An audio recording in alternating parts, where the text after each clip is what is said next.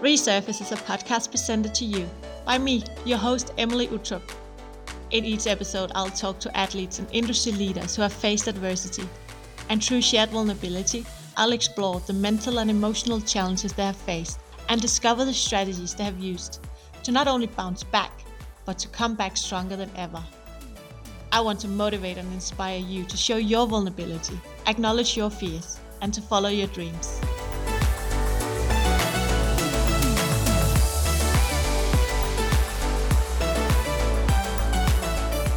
Hey everybody, welcome to the third episode of Resurface. Today I'm talking to former rugby player Nick Youngquest.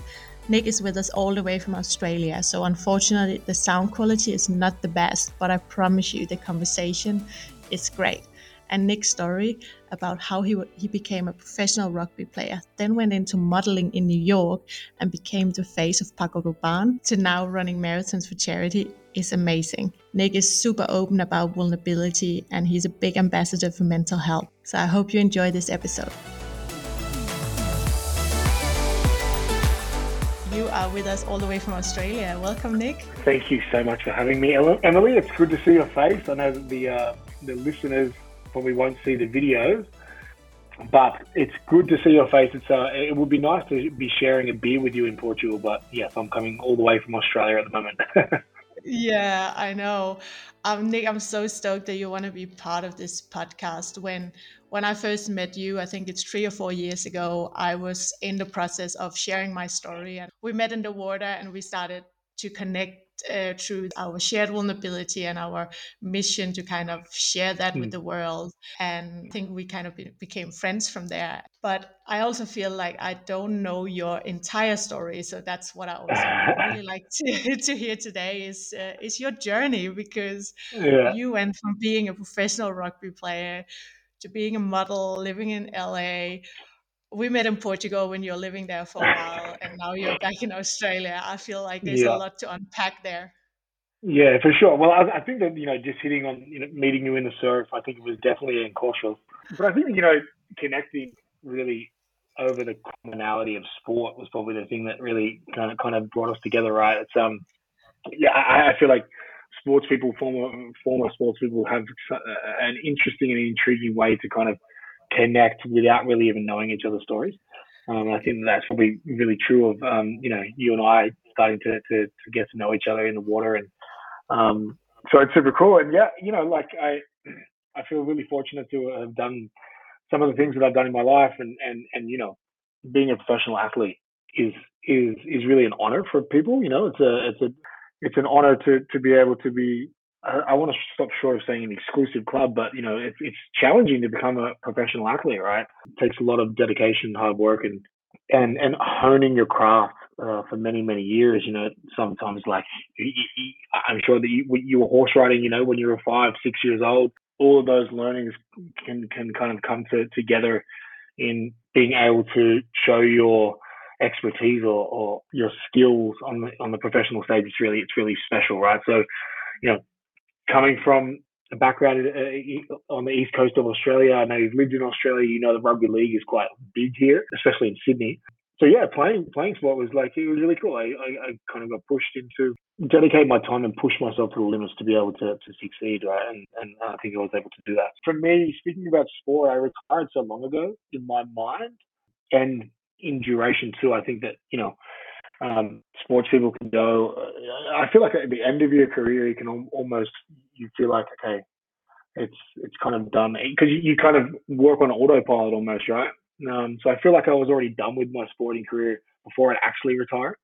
Um, okay. And then I I moved to New York City and uh, and and and you know became a model, which is uh, probably pretty unheard of, I guess, from rugby league to New York City and Paris. Yeah, so it's um, it was really, yeah. really interesting, but um, as, as, as you alluded to, you know, um, knowing me, I like to explore different things and, and try to, to really add value to anything that I do. So um, it's a pleasure to be on your podcast. Congratulations about your podcast as well. All the work you've been doing as well. You know, it's um, so cool to having met you four years ago, 2019. Yeah, it was four years ago. Um, well, close enough to four years.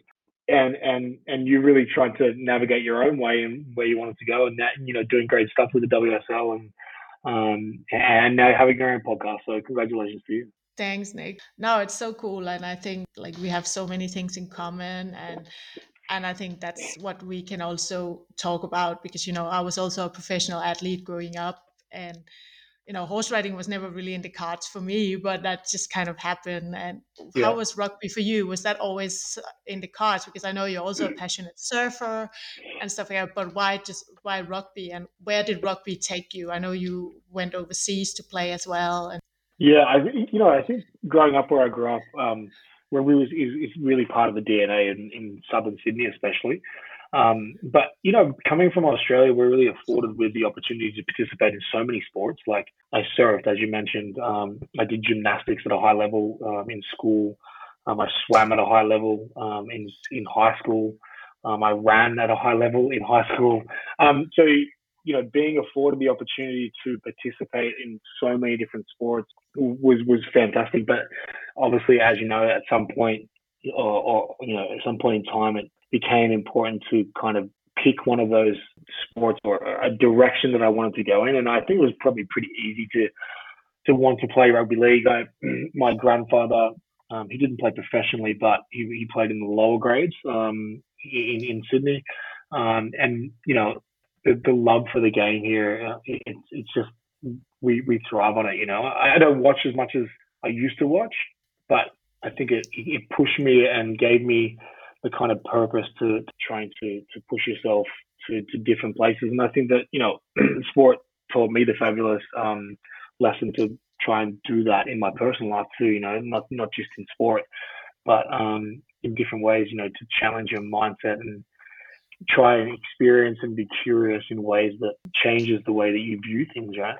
So uh, yeah, Mhm. it's, it, it, it, it was a great experience. Um, thinking back now, it's like if I asked you to run the ball, uh, run run into a brick wall for 20 times on the weekend, you'd probably say, no, I'm not doing that.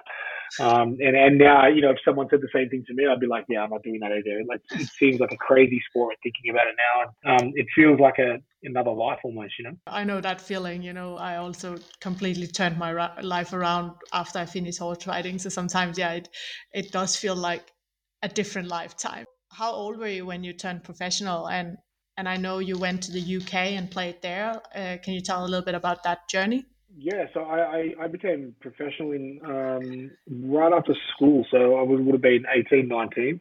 And you know, you know the, the high performance environments in, in these sports in, in most countries, especially the ones that dominate. You know, like think about football in the UK, for instance. Um, there's a high performance kind of environment that you're you're exposed to at an early age. You know, from like probably 14, 15. So I was, um, you know, going through those kind of different ranks and, and academies, if you will, um, leading up to becoming professional. And then I, I was able to, you know, represent my home team actually, which is kind of pretty cool. Um, growing up, idolizing all the people that had come before me, and then being able to do the same thing and wear the the colors that like I associated with sports so much was really cool. Um, and then yeah, as you said, I, I was able to also take that to kind of utilize sport in a way to travel the world as well, right? So um, the premier uh, competition is in is in, in Sydney, know, sorry, in Australia. But I was able to go and play in the UK in the Super League, which was, which was a really cool experience. And I think that that you know gave me opened my eyes to you know there's a bigger place out there outside of Australia. I know you love Australia. I know you had you had fond memories of being here, um, especially after you know um, your your your whole um, it wasn't a debacle, your whole experience um, Mhm. with, with life, and then having to, to to leave horse riding because of the car crash, and then you came to Australia, and I feel like maybe it's like ignited your or re, re you, you kind of rediscovered who you are a little bit. Um, Of and I course, think yeah. that so you came to Australia to do that. I left Australia to do that. You know, so it's a quite interesting juxtaposition there. Um, Yeah. so I think it opened my eyes to, to a bigger world and, and to, to want to explore and experience different things. So um, it was really cool. I actually played six months in the French league as well. There's like a little in the south of France, um, right near the border of Spain. Um, I played for for a team for like 12 games or something like that. So it's, it's really cool, you know, um, to have those experiences. And sport afforded me that. And sport, you know, sport still affords me that experience with, with athletes for life, running marathons um, for charities around the world. I'm going to, it was in New York in November. I'll be in Leeds in, in, in May. So I still use sport as that vehicle, but just in a different way. You know, I, I associate myself differently with sport. Um, I, I hope you would say in the water, I'm not like a super aggressive or um, kind of trying to take all the waves. Or I, I, I approach sport in such a different way now. So um, yeah, I think that's been yeah. really useful for me too. Yeah, because I guess when you're playing professional rugby, the goal was always to win and be victorious. Uh, and now running marathons for charity, surfing, it's it's not about yeah. winning anymore. It's more about enjoying, I guess. That's it, right. And I'll give you the red hot tip. I am never going to win a marathon, first of all. I am never, ever going to win any surfing competition anywhere. Um, but, you know, that, both those things form such an important part of my life. And, and um, on a daily basis, running and surfing um, really provide me with like a, an outlet. And I think it's really cool to discover sport and or, or what you love to, to be able to do that. And to then, again, I feel like I, I utilize sport well, really, you know, like surfing cautious six to 10 feet is, you've got to be vulnerable, right? Because it's dangerous, you know, it's the, it's the ocean.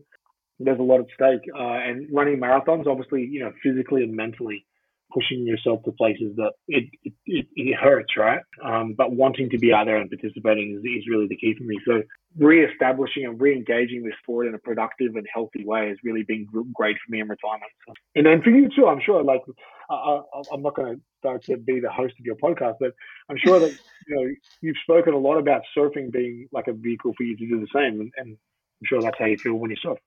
Oh yeah, for sure. Like that also became, you know, kind of my safe place where I just had to be present in the moment and and just enjoying. Of course, I also I did actually compete a bit in surfing, but that was more for fun as well and for the experience yeah. because I had the chance, you know, to do the Danish national team, which was, yeah. you know, when you when you get the chance to represent your country and anything, it's a huge honor. For sure, but let's for your listeners though, like I love how you describe surfing as your safe space, but like Emilie describes it as her safe space, but it's not anything, anything but safe. where where Emilie surfs and, and the way she surfs. Yeah, that's true. But it definitely requires you to be humble and to be present in the moment. I think that's there also it. You know, yeah, uh, because you know the ocean sometimes uh, give you a tough time, and sometimes yeah. that's what you need. and how, how have you found that? Because I'm always fascinated. You know, I, I grew up surfing, and um, and full disclosure, I'm not the best surfer in the world or anything like that, right? But like, I'm always fascinated with people who pick up, take up surfing when they become an adult it's really hard mm-hmm. to navigate. You're not just navigating like standing up and all that sort of stuff. You're navigating the ocean, which is so unpredictable. How, how have you found that?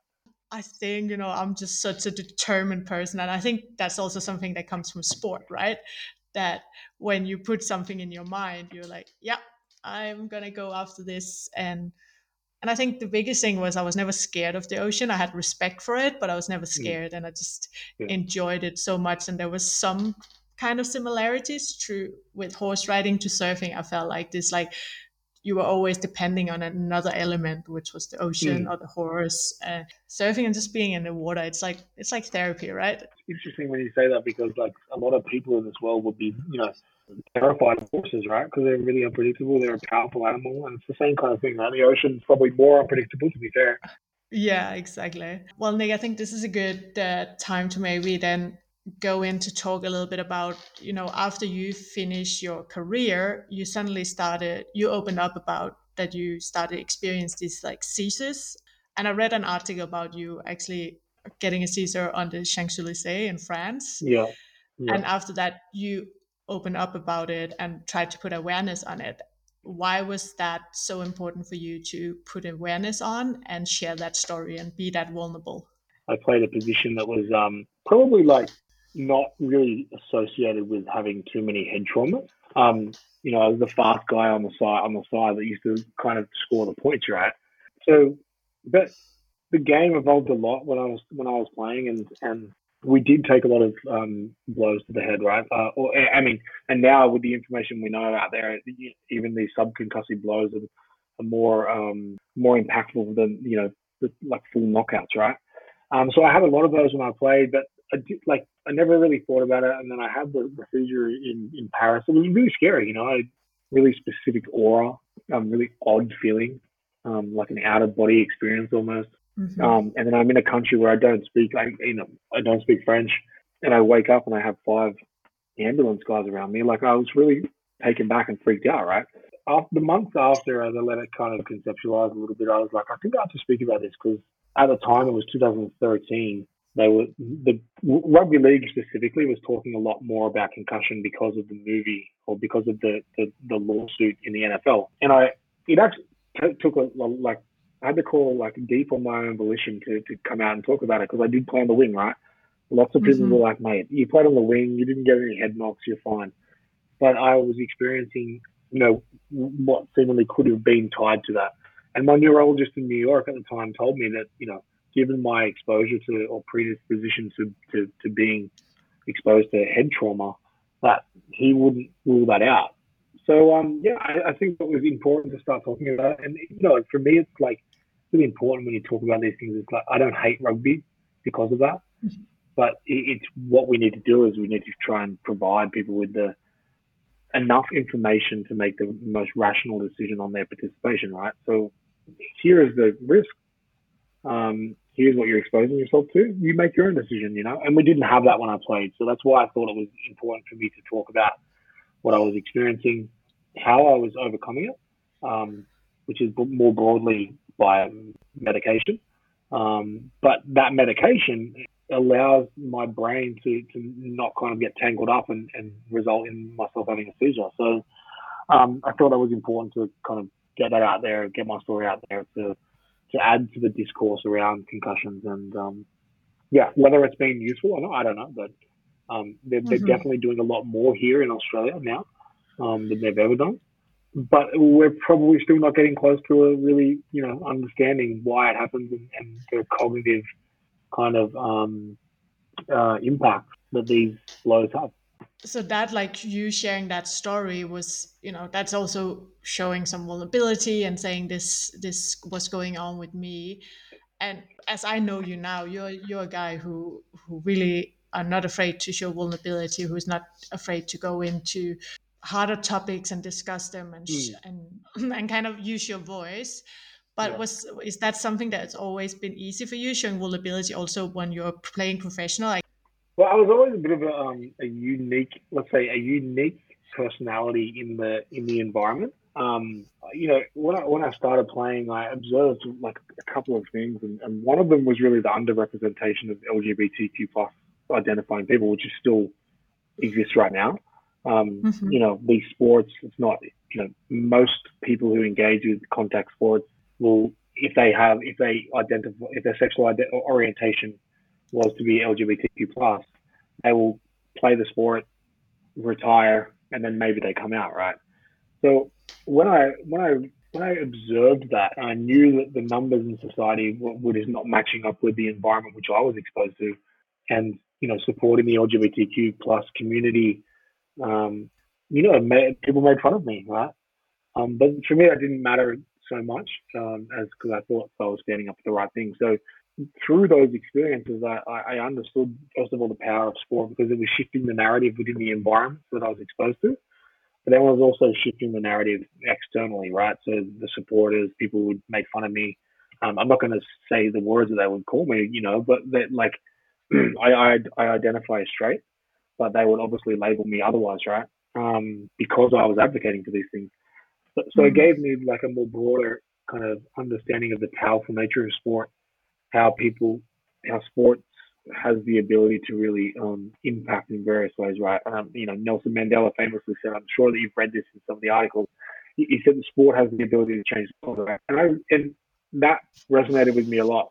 Um, and I think it does. And I think that unfortunately, athletes, governing bodies, sports don't really do a great job of it. We're more broadly hearing about, you know, athletes doing the wrong thing and we're hearing about them doing the right, right thing, you know. And don't get me wrong, there's there, there are athletes out there doing fantastic things, um, but we want to hear more stories about that, and that's mm-hmm. where it's probably my love or my passion around the ability for sports to impact was probably born out of me supporting the LGBTQ plus community. You know, back in um, we're talking like 2002. It was like mm-hmm. unheard of, you know. So it's yeah. um yeah, it's a good old twenty years ago, Emilie. There you go.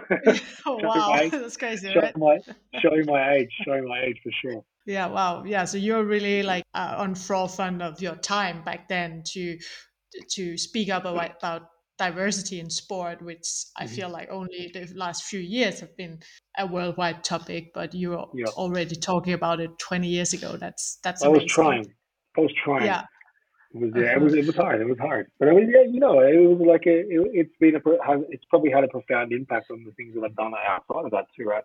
You know, being able to transition into modeling, like let, let it's no, it's no, um, everyone knows that you know, modeling or fashion and fragrance industry is highly represented by it's the op- it's exactly the opposite of, of rugby league, right? Exactly the opposite of sport. You're going to you're going to engage with and work alongside more people who identify as LGBTQ plus.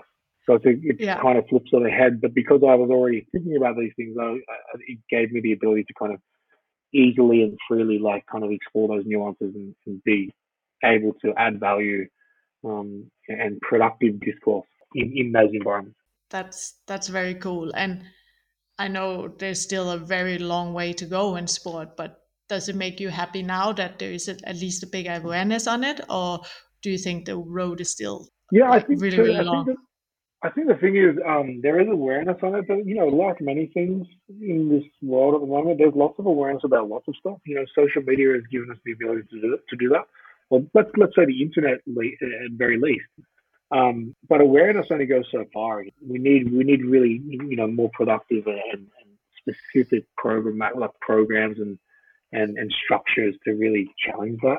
Um, like, let's be fair, a rugby league player coming out now as gay, for instance, is still not going to be widely accepted. You know, it will be it will be accepted in his team, in, in their team. Sorry, they could be expected accepted, but more broadly in society, probably not. Um, and it's really a funny kind of an interesting kind of area because female rugby league here in Australia, the NRLW, if you're playing in that league, you're like you're almost expected to to identify as LGBTQ plus. If you're playing NRL, it's like, oh, yeah, no, no, definitely not gay. You know what I mean? So the, the females are or, or like just a blanket thing. Oh, yeah, they've got to be, they've got to identify as LGBTQ, um, which is really interesting for me. You know, like, so we put yeah. these labels on people from the start. Where let's be fair, your your sexual proclivities have nothing to do with like, your ability to perform sport. Well, I think it's very cool to hear mm-hmm. that you, you know, as a young professional rugby player, was able to voice up about this and and you know because that's also showing you know vulnerability from your side and kind of coming back to your story then also as you say going from rugby player to modeling is a totally different world how was it for you to stop your rugby career and then moving to New York. And in New York, you became the face of Paco Rabanne Invictus, right? Was it hard for you to going from this one person to kind of this other person? I, I think like reflecting on it now, sports people have a really um, great knack of um, exploring different communities within communities, right? Part of my that, that part of my identity was really what I called on a lot I went into the modeling because I didn't know what I didn't know, right? I'd, I'd never been exposed to this environment, but I, I, was chosen to represent this brand, and I tried to utilize those skills um, to to really kind of scale and very rapidly have an impact on the inner workings of what we were doing. Because for me, it's sport. Like the person who wins the World Cup, the team that wins the World Cup, it's not one person. You know, like Messi knows that wasn't he only him that won the World Cup. You know, but society puts that as, as, as the overarching thing. And with the with the campaign with Paco Rabanne, you know, I was working with hundreds of people, but unfortunately, fortunately and unfortunately, I was the one that everyone saw. So the recognition would always go to me, right? they would see this huge um, billboard in, in Barcelona or in the, the the airport in Paris, and it would be all about me, right? But I knew deep down that was this is a culmination of so many other people's work, right? So I tried to utilize that that, that part of myself to to really make sure that everyone knew that I respected and was so grateful for the opportunity. But at the same time, I also missed so many elements of sport. Um, I, I, became I started teaching yoga. Sorry, I started taking a lot of yoga, um, which is very different again than, than, than the than the physical activity I was used to, um, which was good, but then it wasn't quite filling the void. Um, I wasn't surfing as much. I was living in New York. The waves are really good during winter. there's four foot of snow on the beach. You're like, well, I don't know if I'm going out there. Um, so I wasn't I wasn't surfing, and I just was. I felt a little bit like I, I felt like a, a lost puppy dog, if, if you will. Um, didn't really know where I was going, why I was doing what I was doing, even though you know I was able to transition into something that was from the outside very successful. It was going well, um, and like again, I was on the I was on the freaking billboard, but I was still lost, and I was I didn't it didn't that didn't fulfill me. So then you know it leads into to, to running marathons. I, I started I started I wanted to do a marathon. I think it's a mm-hmm. goal for a lot of people in their life. A lot of people say I want to do a marathon for you know once in my life.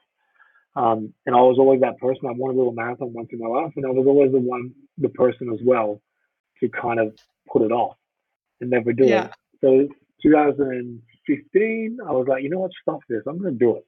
So I went and ran the New York City Marathon. I had one of the most profound experiences in my life. You know, I was just speaking today about marathons are a crazy event because if I, if I want a horse ride, I can go to a stable and I can go on a little um, on a little trail and I can be pulled along by someone with a rope, right? I can't go out and horse and ride a horse like you, or or, no. or, or in the space that you did, right? If you wanted to play mm-hmm. rugby league, you couldn't come and participate with me on the in the stadium. You could go watch. you never on the field, right? Um, yeah. The marathon, at the marathon start line, the professionals are there, right in front of your eyes, and they go, and then you get on the very same roadway, and you go as yeah. well. Um, with you know in New York with fifty five thousand people, it, it's crazy. You know, people with no legs, with blades and stuff, you know, blind runners.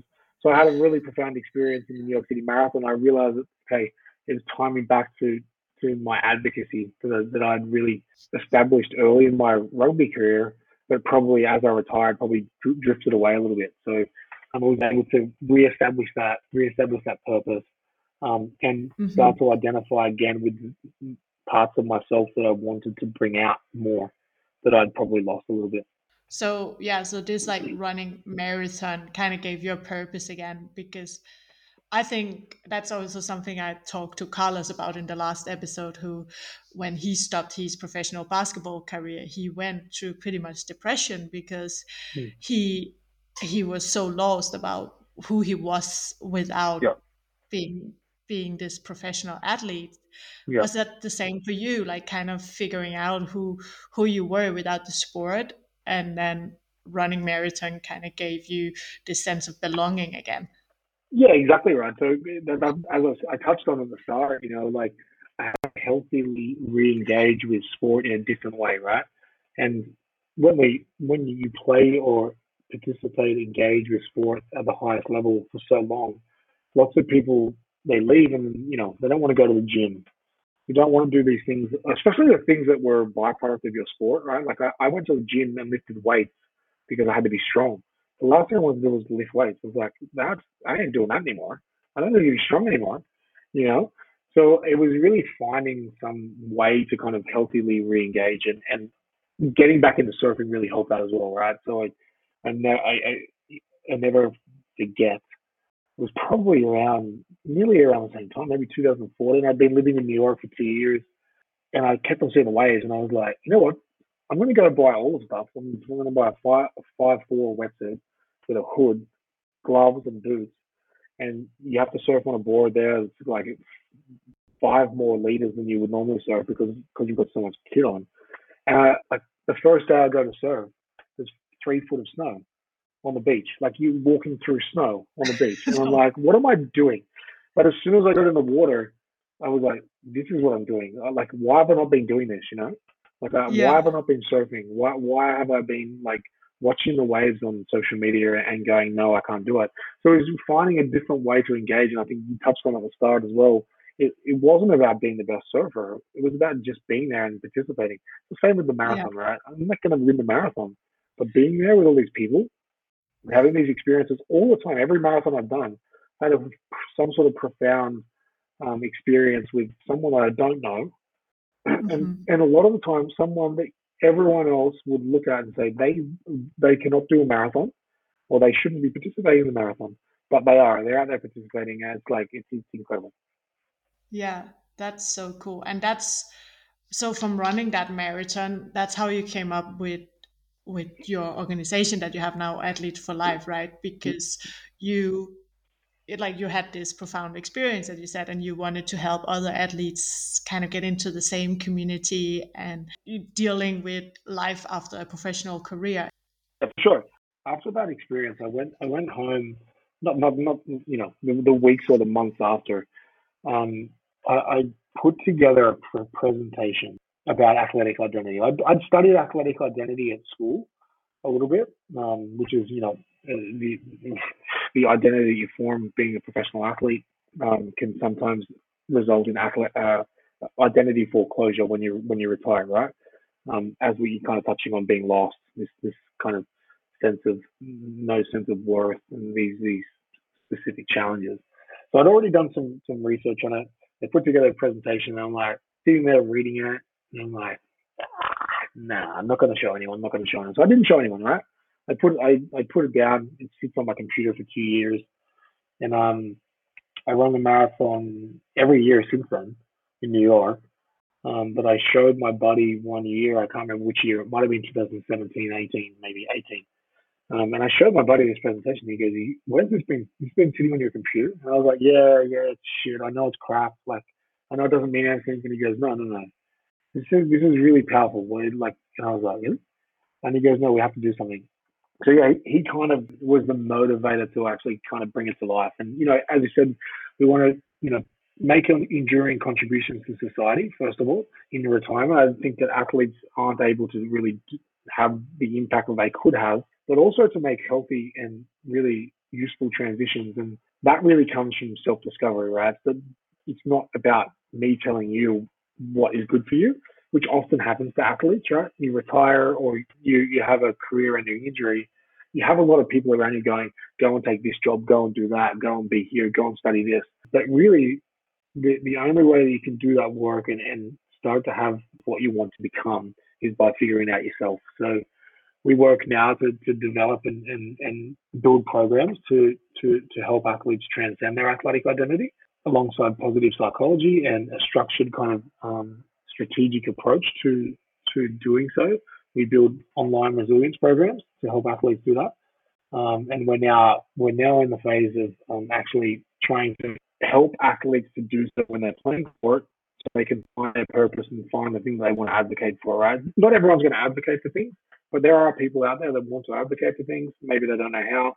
We want to build a platform and an ecosystem for them to do so, um, to impact society uh, in, in a meaningful way. So um, it's, uh, the non-profit space. It's ever evolving all the time. You know, you're always trying to first of all find money where you're going to make all these things reality, um, and find different ways to impact that. Um, so yeah, it's been a really cool journey. And um, if you're taking me back to New York every year to run the marathon, it, it's probably the the experience that I need to remind me on why I why I want to go on that journey and why how I want to impact society. Wow, that's cool. Because when we met in 2019, Athlete mm. for Life was just about bringing other athletes together to run marathon. And now you yeah. actually have this full on program that is helping athletes finding their purpose after they stop their careers. That's, I think that's amazing.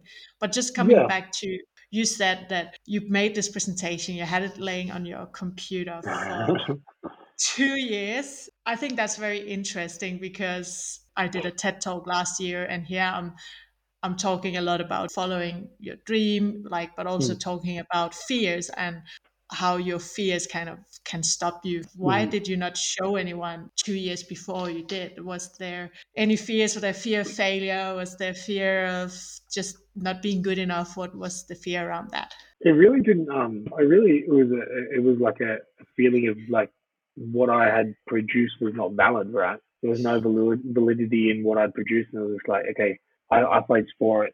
Shut up and get on with your life. Like, you know what I mean? Like, I'm like, I'm the lucky one. Like, move on. Like, you've got nothing to worry about, you know? And, and, you know, sometimes people should probably, you know, take more responsibility over the ways they act and the things they do, right? So I think there was, there was this like, uh, I, I didn't want to burden anyone with like this garbage, right? I was like, this is garbage. In my head, I thought it was just garbage. So I left it there. And I think that the more that I had the experiences running the marathon, the more I thought about it. I was like, oh, hang on, maybe this is not something really useful to society, right? Yeah, and it, it, you know, as I said, it's really challenging. It's, it's hard. Like I think that like I like the challenge. You know, I I, I enjoy the challenge of going from sport to representing Rabanne. It was cool because I had to change and mm, mm, mm, the perception of myself and, and fit into a different kind of environment.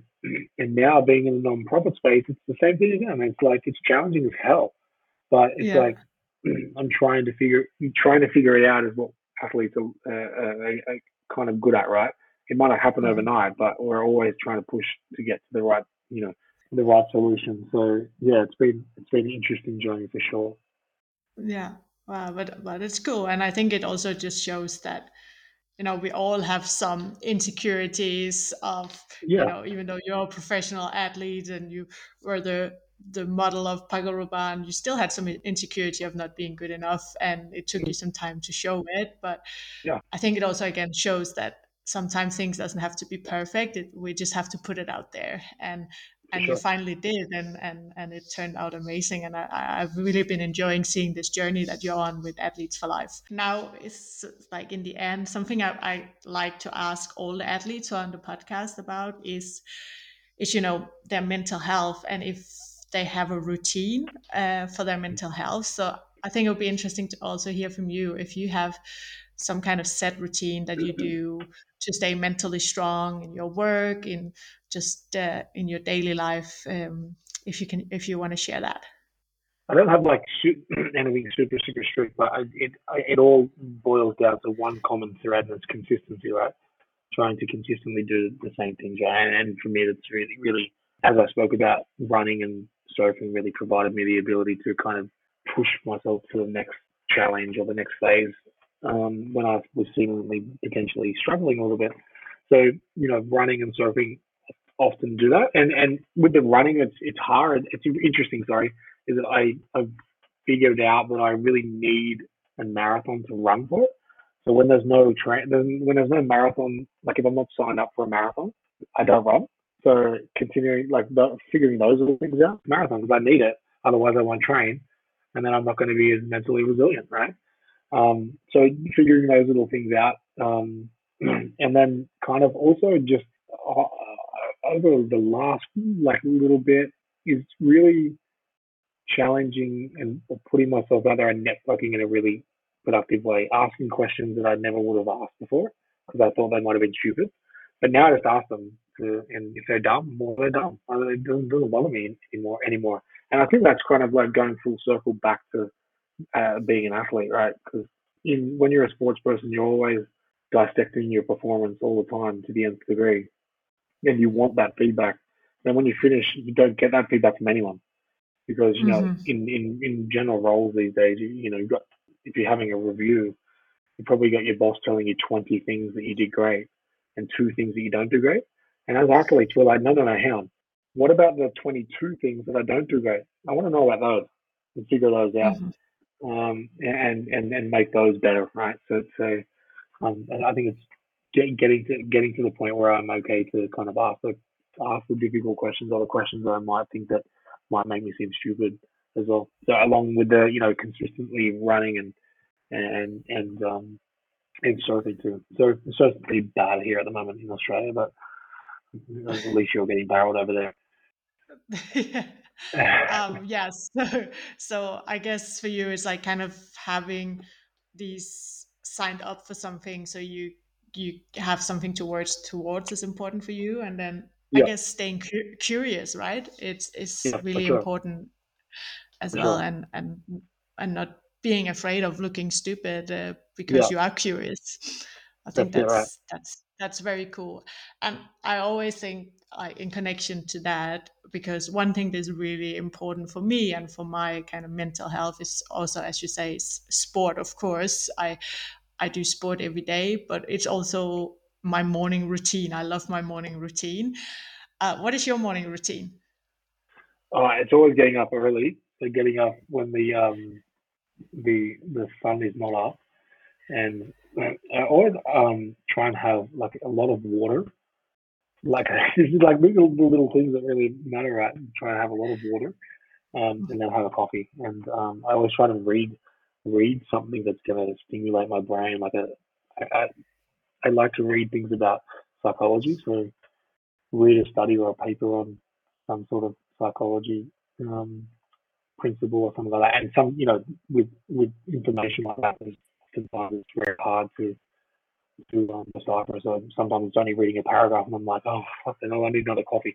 Um, but yeah, so I try to do that, and then and then and then it's always starting by running as well. So just like quickly a question about the psych like you being very interested in psychology because i also talked to carlos about this in the last episode and he said that he only got really interested in the psychology as- aspect of sport after he actually stopped mm. his career and he yeah. regret that he wasn't more that he didn't know more about it while he was actually playing was yeah. that the same for you or have you always has that always been a part of you no, for sure. I, am I'm much like Carlos, but I, am very, really interested in positive psychology and the ways that we can use positive tools to kind of like, utilize tools when you're struggling to kind of transcend any challenges, right? So, you know, things like journaling and gratitude and all that sort of, these kind of um, practices, um, which have been proven to be very productive to improve and, and spark, you know, potential mental health crises, right?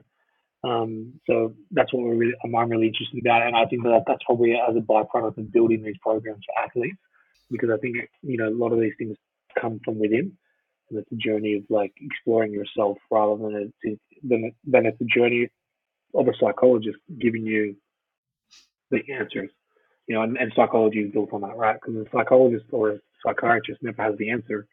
They probe you in different ways to, to, to find the answer, and if you can use positive psychology tools and um, and principles to do that yourself, I think that we're going to you know produce far better outcomes for society in general. So. Well, I think that's a very nice note to to kind of wrap up. Um, is there anything you'd like to say? Uh, anything you'd like to add that you think could be important for people to hear? No, no. I think it's just um, you know important to try to kind of challenge yourself to look at different things and understand different metrics. Oh, sorry, different kind of ideas um, and challenge your own curiosity to to um, understand why the world is the way it is. Because uh, at the moment, it uh, can be a tough place to navigate for sure.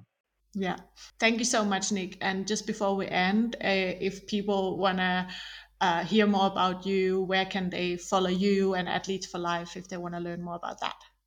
Um, I guess these days the best places seems to be Instagram and stuff like that, right? So uh, at Nick Youngquist um, on Instagram, and then www.athletesforlife.com.au. Um, hopefully, we've got some cool projects coming um, over the next kind of uh, few months. So look forward to making some cool announcements and yeah, some ways that we're hoping to you know amplify our impact and, and ensure that sport is um, doing a good job of, of, of bringing about social change. That's so cool. Uh, well, I'll put a link uh, uh, to all the different platforms so people can follow you and go awesome. into the website. And then, last question: When uh, you said you had a marathon in Europe soon, so are you going to come yeah, yeah. with me in Portugal? I hope, I hope that I'll be in Portugal for sure. I'm, I'm running a marathon in Leeds in May. Um, okay. It's actually quite a cool story, so people can probably go to the website to check that out. Um, but yeah, it's in it's in the UK, and then I'll come down to Portugal for sure. It's not a very good time of year to get some good waves, really. But hey, at least May the, um, can still least, be all right. It can still be all right, but at least the Sagres will be still cold. Yeah. well, well, it'll be nice. We'll definitely have to have a surf in May. I'll look forward to it. Sounds good. And, Thank you so much for having yeah. me.